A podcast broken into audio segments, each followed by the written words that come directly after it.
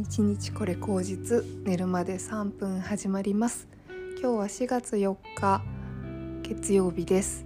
今日ちょっとあの出かける用事があるので事前に収録したものを流していこうと思います。えーとですね今日は私が中長期でやりたいことを自分のために本当にね自分のために残しておきたいなというふうに思っています。最近ね本当にあのものづくり欲にあの真っ盛りでですね。もう芽生えて芽生えてしか仕方がないという感じでね。うん刺繍したり刺し子したり器作ったりうんそうですね。やってるんですけれどもあのまだまだまだまだやってみたいことがあってそうですね遠編みもやってますね。かご編みやりたいっていうのもあって。うん。それでどこの先またやりたいこと何かっていうのをちょっと中長期でね短期だと多分いっぱいあるんですよ。なんか服作りたいとかうんあると思うんですけどもうちょっと大きいスパンで考えておこうかなというふうに思ってて一つはもうほんとずっと二十歳ぐらいから思ってるのは日本画やりたいんですね日本画やりたくて水墨画でもいいんですけどもうん日本画やるとね多分今の家だとスペースが狭すぎて私6畳一間の家に住んでるんですよあの7畳なんですけどほぼ冷蔵庫とキッチンがあの一間の中に入ってるのでそれで1畳分入ってるってなるとほとんど6畳一間なんですね。でそこに日本画の道具を置いちゃうとあの本当生活となんか区別できなくなっちゃうんで本当にねどうしようかなって感じなんですけどまず一つはうん日本画やりたい。でそのためになんか日本画の技法とか学びたいんで、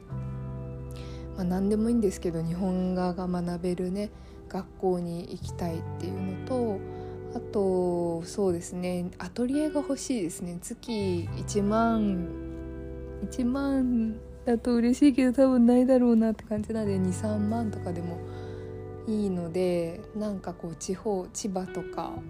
神奈川とかちょっと埼玉でもいいしなんかちょっとしたところであの都会から離れたとこで安いとことかないかなみたいな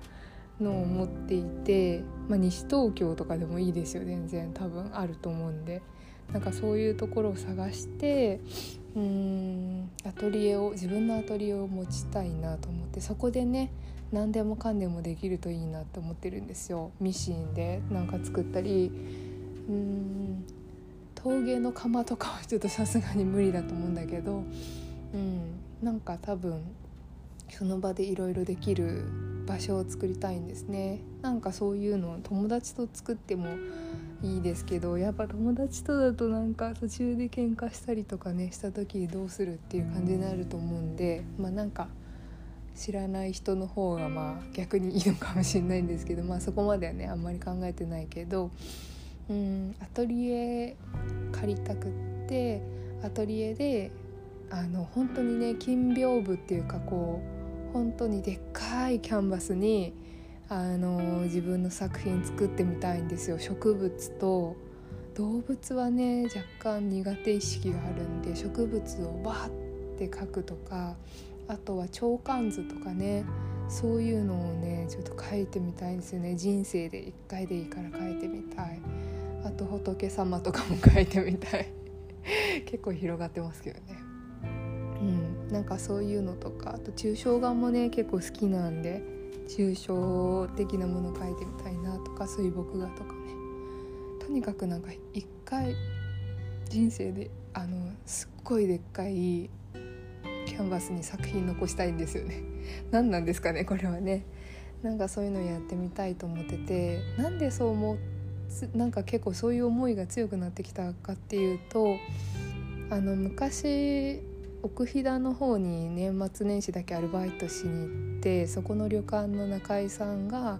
日本画描いててアトリエ兼自宅で本当に古い古民家を23万ぐらいで借りてそこにでっかいキャンバスに日本画を描いてたのを見てはあ私これやりたいってすごく思ったんですよね。やってみたいってすごく思ってうん何よりアトリエっていう空間がすごい好きだなと思ってなんかそういう場所にずっと憧れはありますって。うん。なんだろう。うん。でもねそのアトリエを借りたら借りたで多分都心じゃないから車を運転できるスキルがないと無理なんですよ。ということはやっぱりペーパードライバー研修を受けて車をね多分その行けるように、まあ、レンタレンタカーで最初は全然いいと思うんだけどでも逆に怖いですよね。自分の運転が下手くそだから壊すんじゃないかと思ってすごい不安だけど。まあまあそういうのも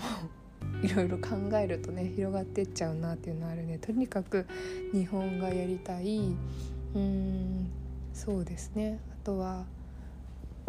そうですね。習字水墨画、まあ、近いですよね。近しいところでそれやりたいっていうのはあるし